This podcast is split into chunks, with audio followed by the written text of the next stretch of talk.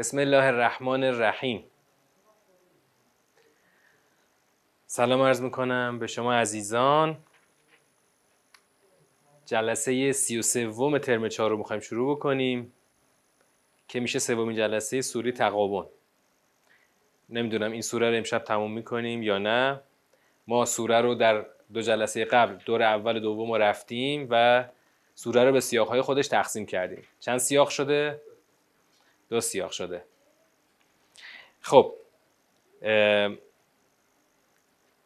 الان می‌خوایم دوره سوم رو شروع کنیم و سیاق اول رو شروع کنیم برای جمع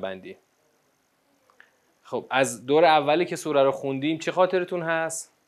خب بیاییم بخش اول. دیدین سوره با تسبیح آغاز شد.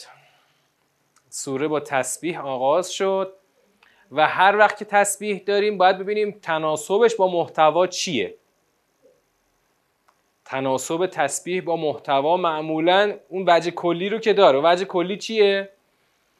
آقا شما انگار فکر می‌کنید که خدا به شما نیاز داره به ایمان شما نیاز داره به حضور شما نیاز داره. به کلا به هر کاری که شما می‌خواید انجام کنید نیاز داره. ولی در حال که اینطور نیست. اصلا خدا نیاز نداره. خدا منزه از هر نقصی است از هر نیازی است و هر آنچه در آسمان و زمین است برای او تسبیح می‌کنن. اما اینجا یه جمله اضافه شد له الملک. فرمان روایی مطلق از آن اوست و له الحمد. ستایش هم از آن اوست. این ستایش به دنبال ملک چه معنایی میده؟ ستایشی که به دنبال ملک و فرمان روایی خدا میاد. یعنی اینکه این فرمان روایی در کمال صحت و درستی داره انجام میشه. چون ستایش معناش چیه؟ ستودن بر یک امر اختیاری. ستودن یعنی حمد یعنی چی؟ ستودن انجام یک عمل اختیاری. مثلا تو محاوره. من از شما سپاسگزاری می‌کنم.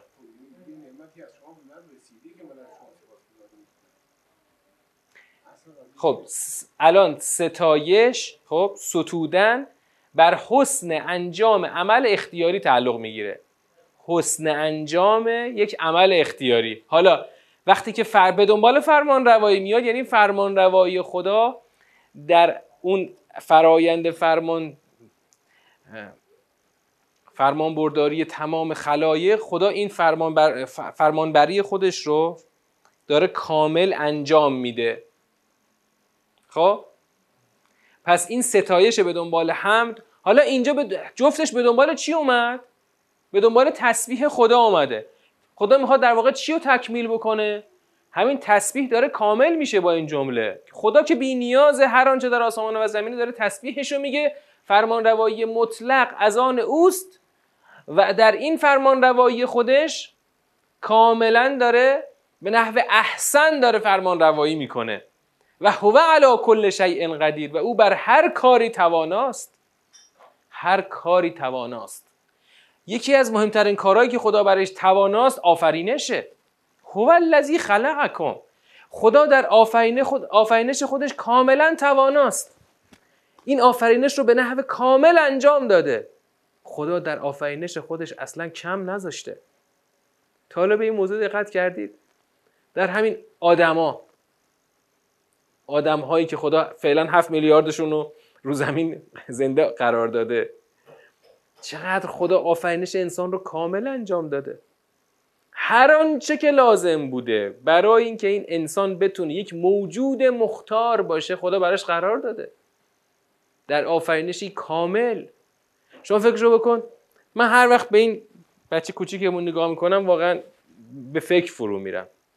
از همون کودکی خدا همه اعضا رو کامل گذاشته منتها فقط هرچی آدم بزرگتر میشه توانمندیاش بیشتر میشه. وگرنه از اون آفر... در اون آفرینشش کامله. عقلش کاملتر میشه توانمندیش کاملتر میشه فهمش بیشتر میشه. ولی از روز اول همه چی رو براش گذاشته. فقط هر روز توانمندی بیشتری به او میده. حالا خدایی که بر هر چیز تواناست و شما را آفریده اما میاید یه دتون کافر میشید. فمنکم کافر و منکم مؤمن. یعنی این آفرینش کامل و خدا قرار داده اما آدما یه دشون کافر میشن یه دشون مؤمن میشن. اول از همه خود همین توانمندی بر ایمان و کفر رو کی داده؟ خدا داده. خدا این ظرفیت رو برای انسان گذاشته که هم بتونه مؤمن باشه هم بتونه کافر باشه. البته حواستون باشه که کافر شدید که به خدا آسیبی که نمی‌رسه. اما یه دیتون کافر میشید خدا هم به هر آنچه که انجام می‌دید بسیره والله به ما تعملونه بسیر یعنی واقعا فکر می‌کنید که کافر شدید. خدا خبر نداره. خدا نمی‌دونه تو نهان شما چه خبره. خدا از جز جز آنچه که در وجود شما داره اتفاق میفته خبر نداره. بابا خدایی که خودش تو رو سلول به سلول آفریده کنار هم قرار داده تا شده یک انسان مختار کامل. نمی‌دونه که تو درون تو چه خبره به چه دلیلی از خدا روی گردان شدی. خدا همه اینا رو می‌دونه. خب؟ حالا می‌خواد دوباره یه جلوه دیگه از آفرینش رو بگه. دقت کردین تو آیه دو از آفرینش انسان و اینکه ادعی کافر و مؤمن میشن گفت حالا می‌خواد از آفرینش بالحق آسمان ها و زمین بگه. این دوتا رو می‌خوایم کنار هم بذاریم آیه سه رو دقت کنیم بعد میذاریمش کنار آیه دو. خدا آسمان ها و زمین رو بالحق آفریده که تو دور اول معنا کردیم بالحق در برابر عبس و باطل بودن. خدا آسمان ها و زمین رو باطل نیافریده بالحق آفریده. بیهوده نیافریده. کاملا هدفمند آفریده. اینجا بالحق بگو هدفمند. آفرینش آسمان ها و زمین هدفمنده. هدفمنده یعنی اینکه توی انسان تو این نظام آفرینش تو هم یک مهره این نظام هدفمند هستی. همونطور که کل آسمان ها و زمین هدفمند آفریده شده توی انسان هم بر اساس یک هدفی آفریده شدی و در این نظام قرار داده شدی. اما بلافاصله بعد از آفرینش هدفمند آسمان ها و زمین می‌خواد دوباره خدا اشاره کنه به یه جنبه ای از آفرینش انسان. و صورکم فاحسن صورکم. صور یا صور تصویر اینا رو دیگه معنا کردیم تو دور اول. خدا شما را تصویر کرد صورتگری کرد. و صورتگری شما را نیکو انجام داد. یعنی تو آفرینش شما خدا واقعا کامل کار کرده. آفرینش شما رو کامل و کافی و متکامل انجام داده و الیه المسیر و بازگشت به سوی اوست. اینجا چه جایی داره بگه بازگشت به سوی اوست؟ در حالی که الان گفته آفرینش آسمان ها و زمین هدفمنده و بالحقه در این نظام هدفمند آفر بازگشت تو به سوی اوست. پس همه چیز از روز اول طبق نقشه داره پیش میره. از روز اول که تو رو آفرید کامل و دقیق صورتگری کرد و بازگشتت هم به سوی اوست. حالا تو این نظام هدفمند یه دی بیان کافر بشن. یه سوال پیش میاد. تو این نظام هدفمند یه دی بیان کافر بشن. آیا خللی به نظام وارد میشه؟ آیا می‌تونن در اون آفرینش خدا خللی ایجاد کنن یا اون الیه المسیر رو مخدوش بکنن؟ سوال مهم چیه؟ هدفمندی اینجا به چیه؟ بفرمایید من یه جواب اجمالی میگم آفرینش یک موهبت الهی است خب خدا من که نبودم من رو آفرید. من که نبودم که اصلا طلبی داشته باشم. در این آفرینش به یک کسی خدا یه آفرینش رتبه بالاتری داده به یک کسی آفرینش رتبه پایینتری داده. او بر اساس حکمت این کارو کرده. هیچ کس از خدا نمی‌تونه تلکر باشه چون نبوده که بخواد چیزی نبوده که بخواد طلبی داشته باشه. مثلا خدا این موجود رو حیوان آفریده من رو انسان آفریده. آیا اون حیوان می‌تونه بگه چرا من انسان نیافریدی؟ این چرا کلا جا نداره؟ خدا در نظام خودش انواع مخلوقات رو داره. حالا تو خود انسان ها هم انواع انسان ها رو آفریده. مگه همه انسان غیر از غیر از آدمای معلول مگه خود انسان های سالم همه در یه رتبه ها؟ همه در یه رتبه که نیستن. خب اما من یک جواب رتبه بالاتر می‌خوام بگم. در این نظام در این نظام آفرینش بعضی از امور با همدیگه اختلال پیدا می‌کنن. خب این اختلال نظام نیست. مثلا الان به همون دلیلی که ما با یه میکروبی مریض میشیم. مگه این نقص خلقته که ما مریض میشیم؟ ها؟ مثلا مثلا بشر رفته فرض کن مواد رادیواکتیو از زمین استخراج کرده یک گروهی ناقص الخلقه شدن تو خود عراق تو خود آمریکا حتی. خب توی مثلا جاهایی که آمریکا بمب اورانیومی مصرف کرده خیلی ناقص الخلقه شدن. اون تداخل بخشی از قدرت یه گوشه دیگه از هستی با یه گوشه دیگه شه. حالا یه, یه موقع این تداخل به طور خود به خود اتفاق میفته نه با دستکاری بشر. مثلا یه کسی کور مادرزاد به دنیا میاد. خب؟ این اختلال به معنای مشکلی در آفرینش خدا نیست. آفرینش خدا کاملا هدفمنده و در کمال و احسن صور هست. اما ممکن یه موقعی یه گوشه از این نظام با یه گوشه دیگه با هم تداخل بکنه و ظاهرش بشه یک مثلا نقص در خلقت. در حالی که کل سیستم چیه؟ کاملا هدفمند و دقیق داره کارش انجام میده. حالا سوال اصلی اینه که هدفمندی وجود انسان خدا گفت که آسمان ها و زمین رو بالحق آفریده هدفمند آفریده. هدفمندی وجود انسان چجوریه؟ چجوری با اختیار انسان جور در میاد؟ آقا شما یک انسانی آفریدی خدا یا یک انسانی آفریدی که خیلی مختار دایره اختیار وسیعی به او دادی. بر اساس همین دایره اختیار یه دی مؤمن شدن یه دی کافر شدن. بازگشت هم که به سوی اوست. پس این هدفمندی اینجا چجوری تحقق پیدا می‌کنه؟ یعنی این آیه سه با آیه دو می‌خواد یه جور جمع بشه. از طرفی نظام هدفمنده از طرفی ادهی دائما در مسیر کف دارن میرن. اینا ما وقتی می‌بینیم در مسیر کف دارن میرن اینا دیگه حتما تو خط نیستن. حتما اینا دارن خلاف مسیر شنا می‌کنن دارن نظام رو خراب می‌کنن. که خود خدا تو قرآن میگه زهر الفساد و فی البر و البحر به ما کسبت عید الناس. آقا الان اینجا ادهی کافر شدن. از طرف نظام بر حق و هدفمنده. چجوری با هم جمع میشه؟ الان این جواب جواب سوال من الان نیستش. چرا؟ من میگم آقا انسان هایی که کافر شدند چجوری با هدفمندی آفرینش خدا جور در میاد؟ درسته خدا ظرفیتش رو گذاشته که انسان ها کافر بشن. اما سوال اینه که آیا کافر شدن انسان ها خللی به هدفمندی آفرینش وارد نمی‌کنه؟ خب کاملا درسته. یعنی اتفاقا درباره می‌خوام اینطوری بگم. درباره انسان هدفمندی به این است که انسان در کمال اختیار حق انتخاب بین ایمان و کفر داشته باشه. اصلا هدفمندی درباره انسان جور دیگری اینگار تعریف شده. هدفمندی مثلا آسمان ها و زمین. زمین رو چرخ خودش داره میچرخه. هیچ وقت عدول نمی‌کنه. هیچ وقت تخطی نمی‌کنه. اما انسان هدفمندیش به یک تعریف دیگریه. هدفمندی انسان اینه که در این نظام دقیق یک موجود مختاری خدا قرار داده که می‌تونه مسیر ایمان بره یا مسیر کفر رو بره. من همیشه میگم بیایید به این نکته همیشه بالای ذهنمون بنویسیم. من به خودمون بگیم. من تنها موجود متفاوت کل نظام هستی هستم. من به عنوان یک انسان تنها موجود متفاوت کل هستی خدا هستم. همه هستی خدا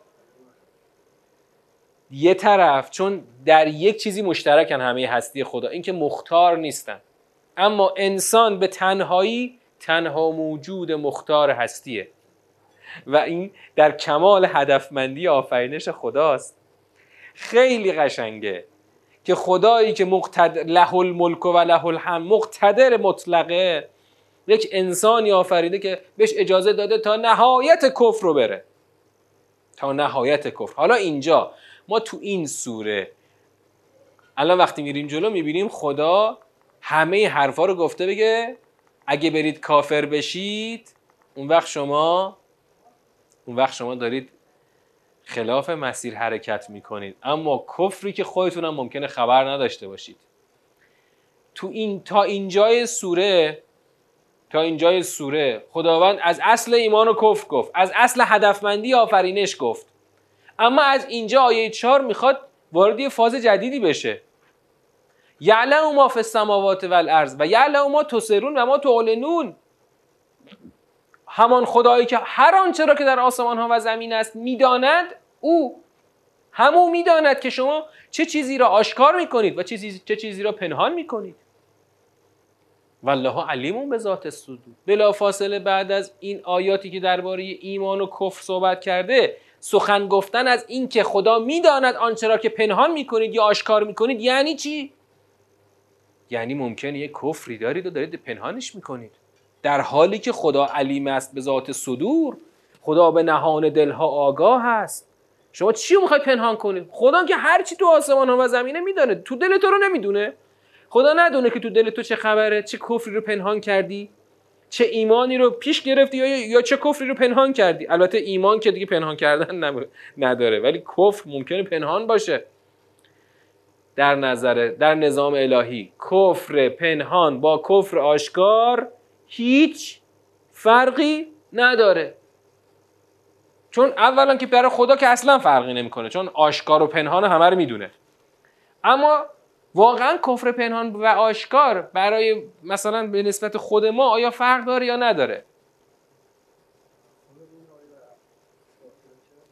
ممکنه کفر پنهان خطرش بسیار بیشتر باشه. چون پنهانه مثل یه مرض پنهان. آقا مثلا شما یه میکروبی رفته تو بدنت به طور معمول ممکنه دو هفته طول بکشه. همین کرونا می‌گفتن دو هفته طول می‌کشه تا خودشون نشون بده. آقا این دو هفته تو بدن تو هست اما هیچ هنوز اصلا مریض نشدی اصلا. فقط میکروب رفته تو بدنت. این خطرش الان خیلی بیشتره چون نمی‌دونی به چند نفر دیگه هم منتقل می‌کنی. حالا برو بالاتر. مثال کفر خیلی شدیدتر از اینه. خیلی شدیدتر از این مثال میکروب و ایناست.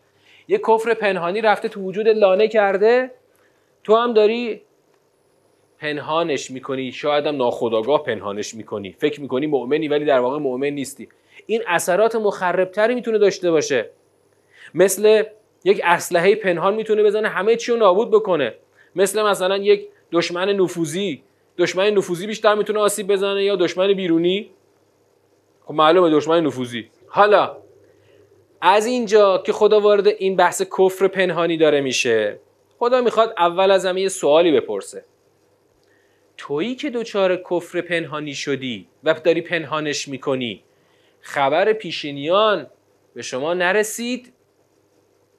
علم یعتکم نبع الذین کفروا من قبل فذاقوا وبال امرهم و لهم عذاب علیم. خبر پیشینیان بهتون نرسید که گرفتار آن مسیر باطل خودشون شدن و عاقبت بد کار خودشون رو دیدن؟ یعنی شما کفر رو پنهان بکنید بازم وبالش هست. وبالش هست. همانطور که گذشت قبلیا وبال کار خودشون رو دیدن شما اگه دچار کفر پنهانی بشید و پنهانش بکنید فکر کنید وبالش شما رو نمی‌گیره. عاقبت شومش شما رو نمی‌گیره. حالا چرا اینا گرفتار وبال امر خودشون شدن؟ ذالک به انه کانت تحتیهم رسولهم بالبینات پیوسته. رسولانشان بینات را می آوردن بعد اینا می‌گفتن فقالو ابشرون یهدوننا؟ یه بشری می‌خواد ما رو هدایت بکنه. فکفرو و تولو با همین بهانه بی ارزش کفر میورزیدند و پشت می‌کردند. و استغنا الله و الله غنی حمید. خدا هم که از آنها بی نیازی جست یعنی از خودشون و ایمانشون خدا هیچ نیازی نداره. اما بیایم به این نکته توجه کنیم. دلیل کفر پیشینیان. اینه تو این سوره که اینها می‌گفتند آیا یک بشری می‌خواهد ما را هدایت کند؟ ما نمی‌تونیم قبول بکنیم. به نظر شما این اشکال وارده از طرف کفار که توقع داشتند یک غیر بشری اونها رو هدایت کنه. غیر بشر مثلا یک فرشته ملکی اونها رو هدایت بکنه. اما خدا سیرش همیشه این بوده که انسانها رو به عنوان رسول مبعوث کرده برای هدایت بشر. و حکمت خدا رو حسابه. کار خدا رو حسابه. باید انسان باشه اون کس که می‌خواد هدایت کنه تا بتونه در بین مردم زندگی کنه و اونها رو گام به گام پیش ببره. مثل معلمی که گام به گام دانش آموز خودش رو دستش رو می‌گیره و او رو به یه پله بالاتری می‌بره. انبیا هم باید پیغمبر باید انسان باشن تا بتونن بشر رو هدایت کنن با او در همراهی با او در حالی که با اونا زندگی می‌کنه. اما نکته اینجا هنوز هست. ایرادی که اینا می‌گرفتن ایرادیه که می‌تونه بسیار ظریف همچنان بین ما جریان داشته باشه. خیلی خیلی ظریفه. اینکه اینجا خدا در سوره ای که دقت کنید نکته رو در سوره ای که خدا داره از یک کفر پنهانی صحبت می‌کنه از دلیل کفر پیشینیان به این بیان صحبت می‌کنه که اونها پیامبران خودشون رو از باب اینکه بشر بودن زیر بار حرفشون نمی‌رفتن. این یعنی چی؟ یعنی همین کسانی که الان دچار کفر پنهانی شدند هم ممکنه از همین باب دچار کفر پنهانی شده باشند. یعنی از باب اینکه بابا اینم یه آدم مثل ماه افتاده جلو ما هم همینطوری افتادیم دنبالش ما رو بدبخت کرد این. این به نظر شما وجهی داره یا نداره؟ کاملا وجه داره. کاملا وجه داره. می‌دونید؟ آدما وقتی دچار کفر پنهانی میشن اول از همه دنبال بهانه های دم دستی میگردن. اولین بهانه که دم دستشون پیدا می‌کنن همینه که بابا این هم یکی مثل خود ماست. افتاده جلو ما هم پشتش راه افتادیم خودمون رو بدبخت کردیم. زندگیمون به باد رفت. همش بدبختی همش مصیبت همش بیچارگی. دقیقا خدا هم اینجا مچو می‌گیره. تو منتظری کی بیاد برات رهبری کنه؟ فرشته برات بفرستم. من همین بشر رو فرستادم جلو. تو یا ازش اطاعت می‌کنی یا میری قاطی کفار. تا دچار کفر پنهان شدی. نمیای رو در رو بهش بگی که ما اصلا تو رو قبول نداریم. اینطوری نمیای بگی. فقط هی به هر روز بهونه. آقا حالا نمی‌شد خدا یکی آدم یا مثلا یه فرشته میفرستاد یکی مثلا یه آدم خیلی عجیب و غریبی میفرستاد.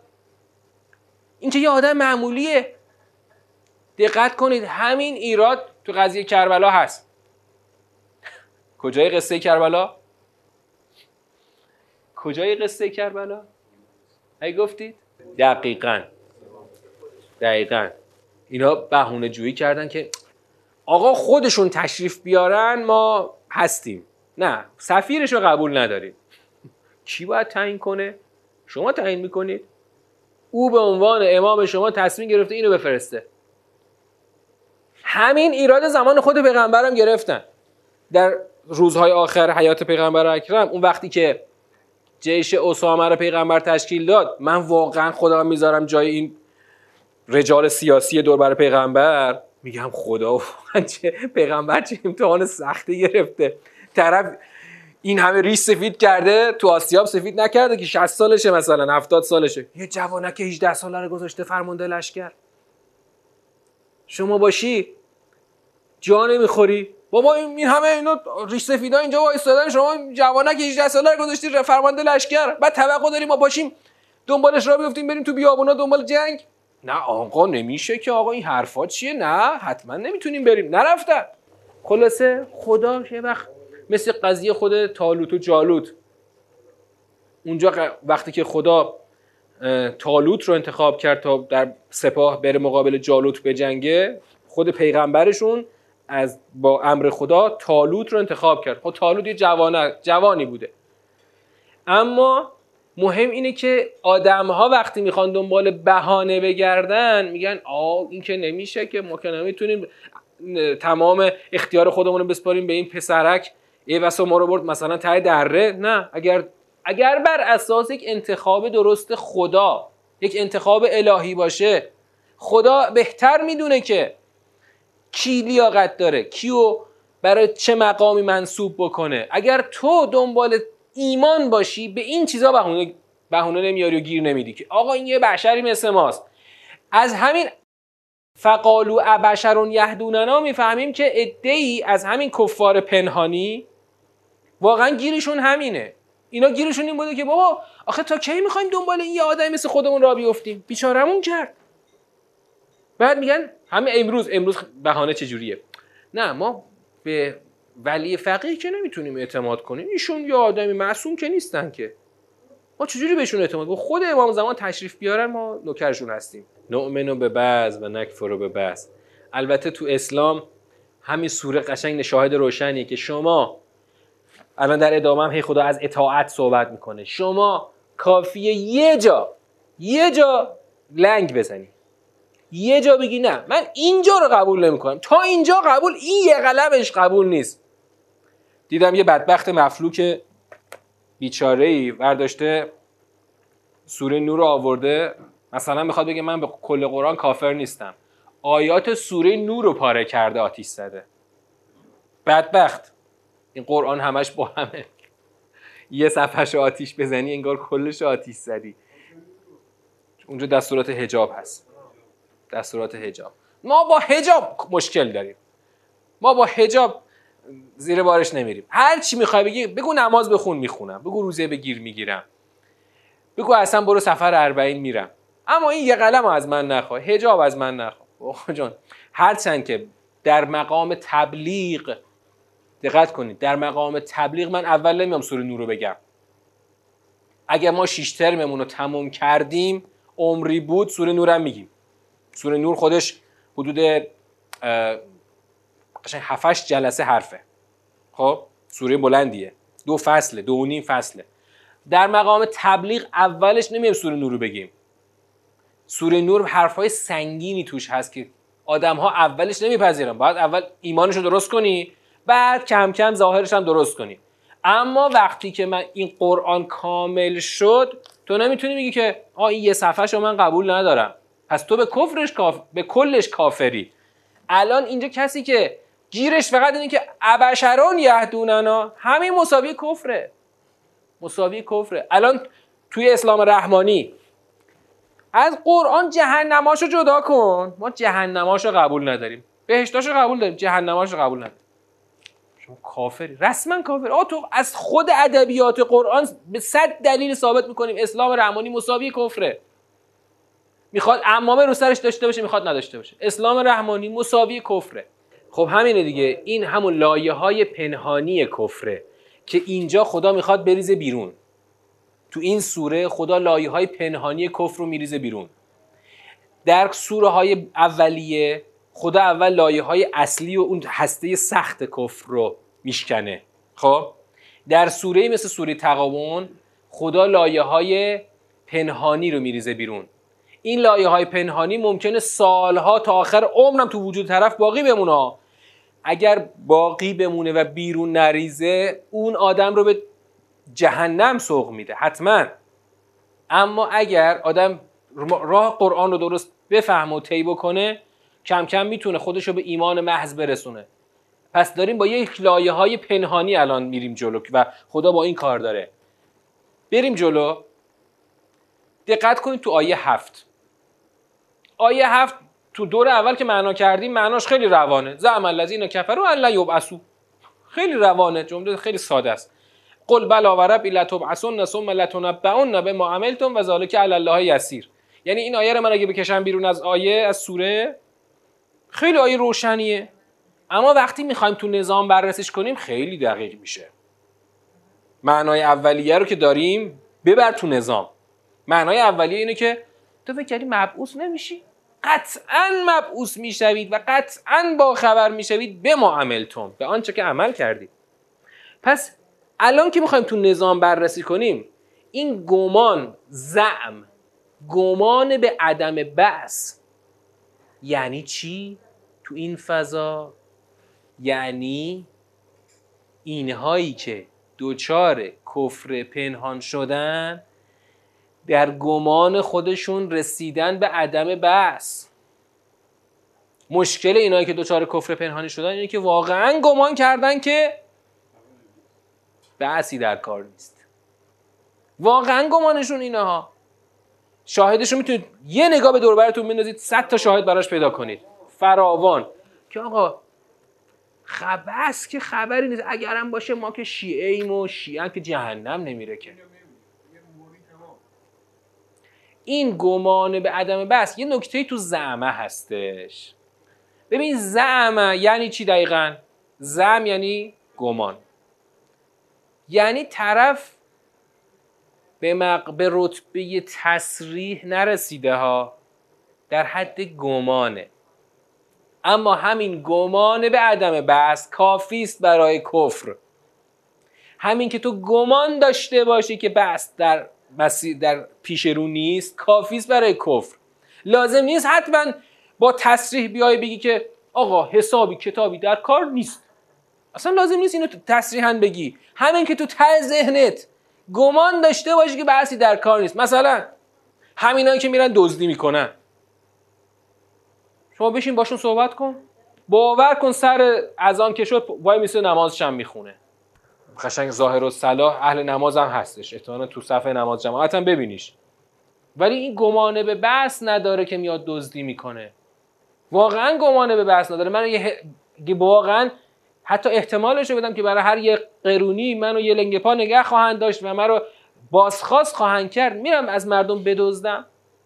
اون کسی که مثلا دزدی می‌کنه واقعا گمانی به بحث نداره. میری وقتی ته دلشو میشینی باشون اگه بشینی باش رفیق بشی چند ساعت بشینی باش حرف بزنی از ته دلش قشنگ می‌تونی بکشی بیرون. بابا خبری نیست. خبری نیست. اینا همه علکیه. اینقدر که گفتن نیست که جهنمی که در کار نیست. کافی یه خوردن پای حرفای حسن آقا میری نشسته باشه دیگه. دوتا حرفم از اون حرفای قشنگ در انکار جهنم برات میگه. راحت.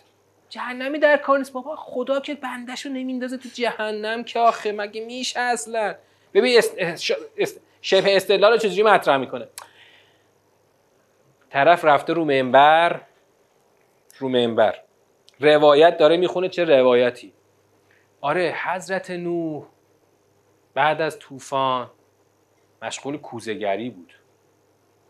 یکی اومد یه کوزه ازش خرید. همونجا زد شکست. دوباره یه کوزه خرید همونجا زد شکست. هی کوزه می‌خرید پولشو می‌داد می‌زد میشکست. تا اینکه حضرت نوح بهش گفت بابا تو که می‌خوای بشکنی اقلا ببر اونور بشکن. من خودم همینا رو درست کردم. چرا جلو چشم من این کوزه ها رو میشکنی برگشت بهش گفت که تو که یه کوزه رو ساختی دلت نمیاد کوزت جلو چشت شکسته بشه. خدا چجوری دلش بیاد این همه خلایق رو غرق بکنه؟ حالا شاید هم قبل طوفان بوده. حالا این قسمت شد نمی‌دونم. روایت جعلی هرچی. چه قبل طوفان چه بعد طوفان. اینو بعد رو منبر تعریف می‌کنه که بگه آقا خدا خودش این آدم ها رو آفریده. خودش میاد میره بریزه تو جهنم. خدا که تک تک بنده هاش آفریده میریزه تو جهنم. با همین پوچی. یعنی با همین روایت پوچ وای میسته جلوی تمام آیات قرآن. یا بهتر بگیم جلوی تمام نظام قرآن. آقا من خدا این آدم رو آفریدم بر بالحقم آفریدم. چون بالحق آفریدم اگر همین آدم در مسیر کفر بره حتما میندازمش تو جهنم. سوره رحمان که تو ترم پنج می‌رسیم دعوا همین آقا. رحمانیت خدا اقتضا می‌کنه که جهنمش برپا باشه. وگرنه وگرنه رحمانیت دیگه بیمعنا میشه.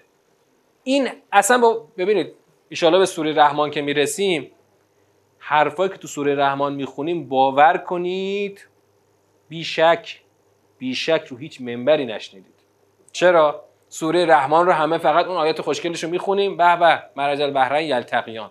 خب من این شبه رو بخوام ببین تو علم کلام این شبهات رو مطرح می‌کنن میشینن تا ابد در هی کتاب می‌نویسن و بحث می‌کنن و خلاصه انرژی ها صرف همین شبهاته آقا بیا جلوی قرآن این شبهات مثل شم آب میشه.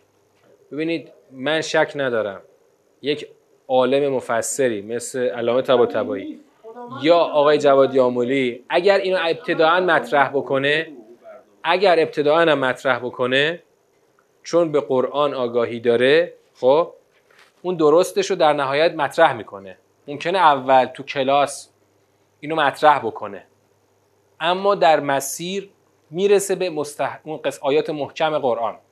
نکته مهم اینه. آقا خدا خدا دائما تو قرآن میگه من کلامم برای پند گرفتن آسان شده. آسانش کردم. لقد یسرنا القرآن للذکر. فهل من مدکر. آیا پندگیرنده ای هست؟ ان سوره قمر می‌رسیم. این آیه ترجیع بند سوره قمره. خب آقا من آسان دارم صحبت می‌کنم روان صحبت می‌کنم. من قشنگ دو تا مسیر جلوی پای شما گذاشتم. ایمان کفر حق باطل. یا مثل بیان سوره انسان انا هدیناه السبیل اما شاکرا و اما کفورا. مسیر مشخص مقصد مشخص. تو سوره رحمان خدا رو چی تاکید می‌کنه؟ آقا اگه من چیزی غیر از آنچه که در انتهای هر مسیری تعیین کردم بخواد چیزی غیر از اون باشه کل نظام خدا به هم می‌خوره. نظام به هم می‌خوره. نظام خدا اینطوری کار می‌کنه که این انسان مختار در صورت ایمان به بهشت برود و در صورت کفر به جهنم برود. اگر چیزی غیر از این اتفاق بیفته کل نظام هستی همونطور که بالحق و بالباطل نیست نظام مخدوش میشه. خیلی ساده است. خدا وقتی یه حرفی رو زده باید کل نظام خدا بر اساس حرف خداست. همین قرآن خدا که تو سوره الان تو سوره مدثر خوندیم اون آیه رو. تو جلسه آخر بهش می‌رسیم. انها لعهد الکبر. آقا یک نشانه بزرگ آفرینش خدا خود قرآنه. قرآن خدا محکمه. مولا درزش نمیره. وقتی میگه من می‌برم جهنم باید ببره جهنم تا نظام هستی به هم نخوره. مثل میمونه که آقا این مثال انسانی انسانی انسانی. آقا مثلا یه کشوری قانون جزایی نوشته. حالا با هر دینی نوشته. مثلا تو قانون ما نوشته شده آقا محاربه حکمش اعدامه. خب؟ یا قتل حکمش قصاصه. اگه شما قصاص رو ورداری نظام چی میشه؟ مختل میشه. مثلا تو نظام غرب قصاص رو ورداشته نظامش مختله. آدما می‌کشن از قصاص ترس چون قرار نیست قصاص بشه که. همین پلیسه که این سیاپوسته رو کش. زیر زانوش کشتش. من توی ویکیپدیا رفتم پیدا کردم ببینم اینو آخرش آخرش چیکار کردن؟ به 20 سال زندان محکومش کردن. خب معلوم نیستم تا آخر 20 سال که بمونه که. ممکن اون وسط اف بخوره بیاد بیرون. آقا ما کشتیمش که کشتیم. تازه خیلی قضیه بالا بگیره می‌خوان فوقش 20 سال زندان براش بنویسن. اما تو نظام اسلام باید قصاص بشه. پس نظام مختل میشه اگه این حکم اجرا نشه. نظام خدا مختل میشه اگه کافران به جهنم ریخته نشن. سیغ الذین کفروا الی جهنم زمرا. اگه عمری بود یه روزی سوره زمر رو می‌خونیم زعم الذین کفروا ان لن یبعثوا. پس این کافرانی که کفرشون رو پنهان می‌کنن واقعا گمانشون اینه که انسان مبعوث نمی‌شود. بهشون بگو. چرا دستور قول رو داریم اینجا؟ می خدا می‌خواد خود پیغمبر بره بهشون بگه. وگرنه خدا می‌گفت که بلا و ربی یعنی قولم نبود حرف درست بود. اما می‌خوام تو بری بگی. برو بهشون بگو. از زبان تو بشنوند که بلا و ربی لتبعثن قسم به پروردگارم. که حتما مبعوث می‌شوید و حتما با خبر می‌شوید از آنچه که عمل کردید که, که این کار بر خدا آسان است. الله یسیر. ببین بعضی فکر می‌کنن بابا میلیاردها انسان اومدن رفتن. کی می‌خواد این پرونده ها رو در بیاره به اینا نشون بده با خبرشون کنه از آنچه که عمل کردن این کار برای خدا آسونه. همون خدایی که آفرید همون خدا هم پرونده هر کسی رو بدون که گم و گور بشه براش میاره. پس بیایید ایمان بیارید. فآمنو. آقا اگه بس حقه و آگاه سازی آگاه شدن ما از آنچه که عمل کردیم حق است پس بیاید ایمان بیارید. یعنی وقتی خدا میگه فآمنو بالله و رسوله یعنی هیچ گزینه ای جز ایمان ندارید. کی می‌خواد یه گزینه دیگه پیدا بکنه؟ آقا حالا خواستی ایمان بیار نخواستی ایمان نیار. مگه گزینه دیگه تش کجاست؟ فآمنو بالله. یعنی ف اینجا کارش چیه؟ استنتاج. حال که بحث حتمی است و آگاهی ما از آنچه که عمل کردیم حتمی است و این کار بر خدا آسان است. پس ایمان بیارید دیگه. یعنی اگر این حقه پیغمبرم داره با تاکید میگه پس ایمان باید بیاریم. هیچ رای هیچ گزینه جز ایمان آورد. آقا من می‌خوام خیلی راحت بگم. آقا ما مجبوریم مؤمن باشیم. ما کاری نکردیم اگه یه ایمان یه ایمانی آوردیم. مگه گزینه جز ایمان هست؟ اگه کسی می‌تونه گزینه دیگه مطرح کنه تا ما بریم اون گزینه رو بررسی کنیم. گزینه جز ایمان آوردن نیست. وقتی که بحثی وجود داره که به تک تک کارهای ما, ما آگاه خواهند کرد فآمنو بالله و رسوله. آمنو بالله و رسوله. چرا یه رسول اینجا میاد تاکید میشه کنار خدا؟ چون این رسول الان چیه؟ روش دعواه. همون ابشرون یهدوننا. خیلی ممکنه بگن آقا باشه به خدا که ایمان میاریم. بله بله بس حق است و به خدا ایمان میاریم. ولی با رسولش مشکل داریم. می‌دونید کل دعوای سوره آل امران همینه؟ بله. دعوای سوره آل امران همینه. یک سوره بزرگ دیویس آیهی قرآن دعوا سر همینه. تو جنگ احد که چالش سوره آل امران جنگ احده. تو جنگ احد یه عده جا خالی دادن به حرف پیغمبر گوش ندادن. سر همینه که ما نمی‌تونیم اعتماد کنیم. حرف خدا رو قبول داریم ولی به این آقا نمی‌تونیم اعتماد کنیم. اعتماد نکردند و کافر شدن آمنو بالله و رسوله و نور الذی انزلنا والله به ما تعملون خبیر. ایمان ببین همش با هم یکی میشه. خدا رسول نوری که با این رسول نازل کردیم. قرآن؟ قرآن نوری که نازل کردیم قرآن دیگه. دقت کنید رسول الان با قرآن معنا داره پیدا می‌کنه. من واقعا متعجبم از کسانی که رسول رو و اطرت رسول رو بدون قرآن معنا می‌کنن. نمی‌فهمم. من اصلا نمی‌فهمم. معنا کردن رسول و اطرت پیامبر اکرم بدون قرآن یعنی چی؟ به سراحت دوست من برگشت به من گفت ائمه وجود مستقلی دارن غیر از قرآن. گفتم این جمله را کجا آوردی؟ به چه دلیل؟ من به خود قرآن خدا به دلیل اعجازش بهش ایمان آوردم. من اعجازش رو دیدم بهش ایمان آوردم. من به خود قرآن چون قرآن ایمان آوردم چون معجزه است ایمان آوردم. شما به چه دلیلی یه وجود مستقلی برای ائمه درست کردید مستقل از قرآن؟ که بعدش نتیجه نتیجه می‌دونید چی می‌گیره؟ می‌دونید نتیجه چی می‌گیره؟ آقا کلام معصوم جایگزین کلام خداست. نتیجه اینه. بدون قرآن ما به سعادت می‌رسیم. اینو کی داره میگه؟ به خدا بله دقیقا میگن حسبنا اهل بیت. دقیقا میگن. اونی که گفت حسبنا کتاب الله اصلا قرآن رو نفهمید. چون تو قرآن همش داره میگه رسول رسول رسول. و اطاعت از رسول. رسولم رسول فقط شخصیت تنهای رسول که نیست که. اون جایگاهه. اون رهبر دینی است که حاکم بر جامعه است. بله. اما اون کسی که میاد میگه اهل بیت برای من کافی هن. من به سراحت به من گفت ما نیازی به قرآن نداریم. حالا نکته اینجاست. اگر دور قرآن رو درست فهمیدی تازه می‌فهمی که اصلا فلسفه وجودی رسول و اهل بیت رسول چیه؟ من از قرآن می‌فهمم فلسفه وجودیش چیه. فلسفه وجودیش اینه که او یک انسانی است که خدا فرستاده تا این نور نازل شده رو به من ابلاغ بکنه و رهبری بکنه و حکومت بکنه. تمام هویت او به همین نوری است که با او نازل شده که این نور رو ابلاغ بکنه و بعد اجرا کنه و حکومت تشکیل بده. بر همین باید یک انسان باشه. یک انس... همون بشری باشه که می‌خواد ما رو هدایت کنه. یه بشر. که مثل ما یمشی فل اسواق تو اون که سوره خدا میگه. این هی ایراد می‌گرفتن. این چه این چه پیغمبریه؟ با ما میاد خرید. بابا آدم دیگه. باید بره بازار خرید کنه. اما وقتی خدا فرستادش جلو رهبری بکنه تو وظیفت اطاعته. او باید انسان باشه بشر باشه که جلو راه بیفته و تو رو هدایت کنه بر اساس نوری که خدا نازل کرده. من از قرآن می‌فهمم فلسفه وجودی پیغمبر و اهل بیت پیغمبر چیه. خب اینجا داره اینجا خدا البته تاکید کرده نور و نور الذی انزلنا. اما ببینید در قرآن خدا با ادبیات کاملا روانی که همه می‌فهمن حرف زده. آقا من یه رسول فرستادم ازش اطاعت کن. به همین سادگی خب؟ این رسول داره حرف منو به شما میگه. همینجا گفت قول برو بگو. برو برو این حرفا رو بهشون بگو. خب؟ سر تا ته قرآن آنچه که من از شعن رسول دارم می‌بینم یک شعن عینی و واقعیه.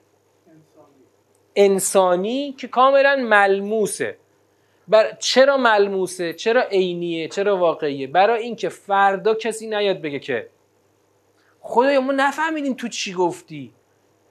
یه چیزایی گفتی ما نفهمیدیم. مثلا ما تجلی و ظهور نمیفهمیدیم یعنی چی. من خدا میگه آقا من یه رسول گذاشتم جلوت گفتم اطاعت کن.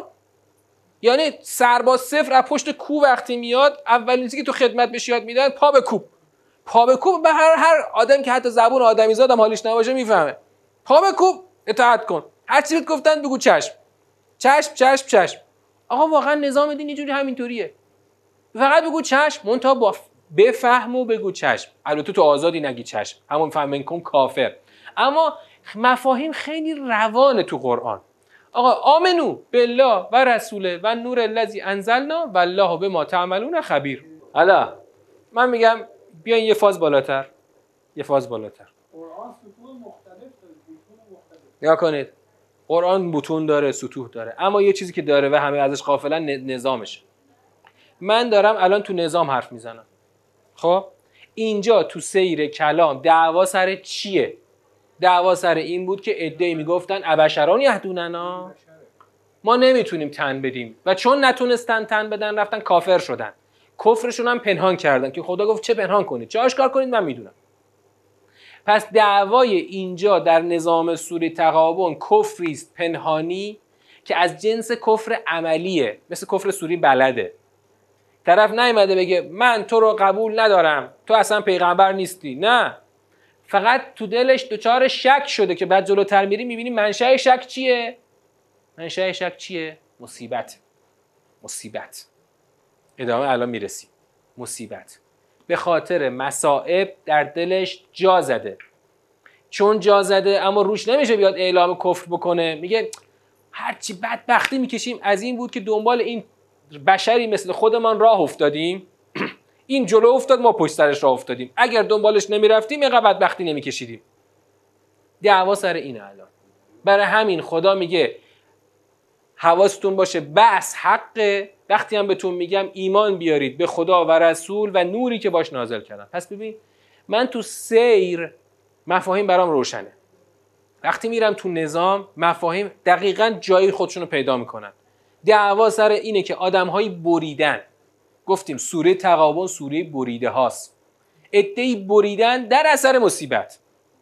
که مصیبت رو خدا میگه تو فکر کردی حالا مثلا ایمان نمی آوردی مصیبت نمی اومد. مصیبت مال همه است. کافر بشی یا مؤمن مصیبت هست. حالا تو فکر کردی به خاطر اینکه دنبال رسول را افتادی مصیبت ها هر روز به سرازیر شده. تو فکر کردی اگه ایمان نمی آوردی مصیبت نداشتی. مصیبت همیشه هست برای همه هم هست. اگر تو فکر کردی به خاطر ایمان و راه افتادن دنبال رسول دچار مصیبت شدی و حالا دچار کفر عملی شدی حواس تو جمع کن. منم که مصیبت ها رو مدیریت می‌کنم. ببین اینجا می‌رسیم الان تو آیه آیه 11 ما اصابه من مصیبت الا به اذن الله. من کفار مصیبت ندارن مثلا فکر کن همون صحنه کربلا رو تجسم کن. یه عده‌ای گفتن که مثلا با خودشون اینطوری گفته باشن. ما دنبال این پسر پیغمبر را افتادیم مصیبت ها سرمون باریدن گرفت. اگه نشسته بودیم تو خونمون الان همه چی سر جاش بود. خب مگه به امام حسین نگفتن که بابا تو مثلا اگه یه بیعت می‌کردی همه چی حل بود. دعوا هم نمی‌شد خون و خون ریزی هم نمی‌شد. حل بود همه چی. تو ف... آره مصیبت مگه دست تو می‌تونی مصیبت رو مدیریت کنی؟ خداست که مصیبت رو مدیریت می‌کنه. حالا دچار کفر شدی؟ دعوا اینجاست. بریده های در اثر مصیبت. تو این بریدن اول خدا بحث ببین خدا در بحث برای حل معزل اینطور آدما از از حقانیت آفرینش آسمان ها و زمین هدفمند بودن آفرینش آسمان ها و زمین شروع کرده. پس پس برای اینکه یه آدم بریده عملی بریده عملا بریده رو بخوایم برگردونیم باید براش درس توحید بذاریم. این الگو رو تو سوره های دیگه هم می‌بینیم. بله. من چون بحث سوره رو نمی‌تونم امشب تموم کنم یه مثال می‌زنم و بقیه بحث رو می‌ذاریم برای جلسه شنبه آینده. یه مثال بهتون بگم. کل تاریخ پنجاه سال اخیر ما از قبل از زمانی که مبارزات علیه حکومت پهلوی شروع شد تا الان. کلا ما چقدر شهید دادیم؟ 230 هزار تا تو جنگ دادیم. یه چند هزار تا تو خود انقلاب دادیم. کلش 13 هزار تا دیگه. حالا بگو مثلا تو این دهش 70 و شهدای حرم هم اضافه کنی کلش 13 هزار تا. خب؟ اون وقت امروز سرمون که تو دنیا بالاست دینمونم با افتخار تو دستمونه. مصیبت زیاد داریم ما مثلا این همه آدمای بی وجود اینا مصیبتن. اما اما یه کشور دیگر می‌خوام مثال بزنم. همین عراق. تو همین از سالی که آمریکا اومد از فقط از زمان که آمریکا اومد حالا صدامو ولش کن. از 2003 تا الان چقدر کشته دادن؟ آره. یا یه کشور دیگر مثال بزنم کشور الجزایر. الجزایر. توی جنگی که داشتن تو جنگی که داشتن با جنگ چیز بود؟ جنگ داخلی بود. فرانسوی اومدن داخل این کشور آدم کشتن. دو میلیون آدم کشتن. نزدیک دو میلیون آدم کشتن. همینطور فله ای میکشتن. بابا تو ایران خودمون تو جنگ اول ما ده میلیون کشته دادیم تو قحطی. خب؟ ده میلیون کشته دادیم بدبختتر از اول جنگ بودیم. بیچاره و مفلوک پدر بزرگای ما یعنی با قوت لایمود خودشون رو زنده نگه داشتن. بعدا دوباره یه خود جون گرفتن. دوباره تو جنگ دوم بدبختی دوباره اومد. دو تو جنگ دوم کشته دادیم. به اندازه جنگ اول نبود یه خود کمتر بود ولی بازم خیلی شدید بود. آ شما تو مسیر ایمان نری. کشته میدی بیشتر و بیشتر و بیشتر و زلیل و خار و مفلوک.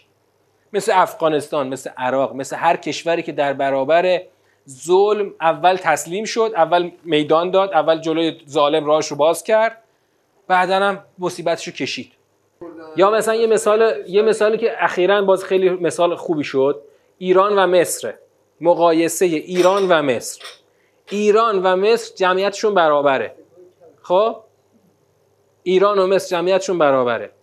ما انقلاب کردیم. انقلاب به پیروزی رسید. اونا تقریبا همون موقع سالهای اول انقلاب سال 60 بود که اون آقاه مبارک کودتا کرد و شاه اونجا شد.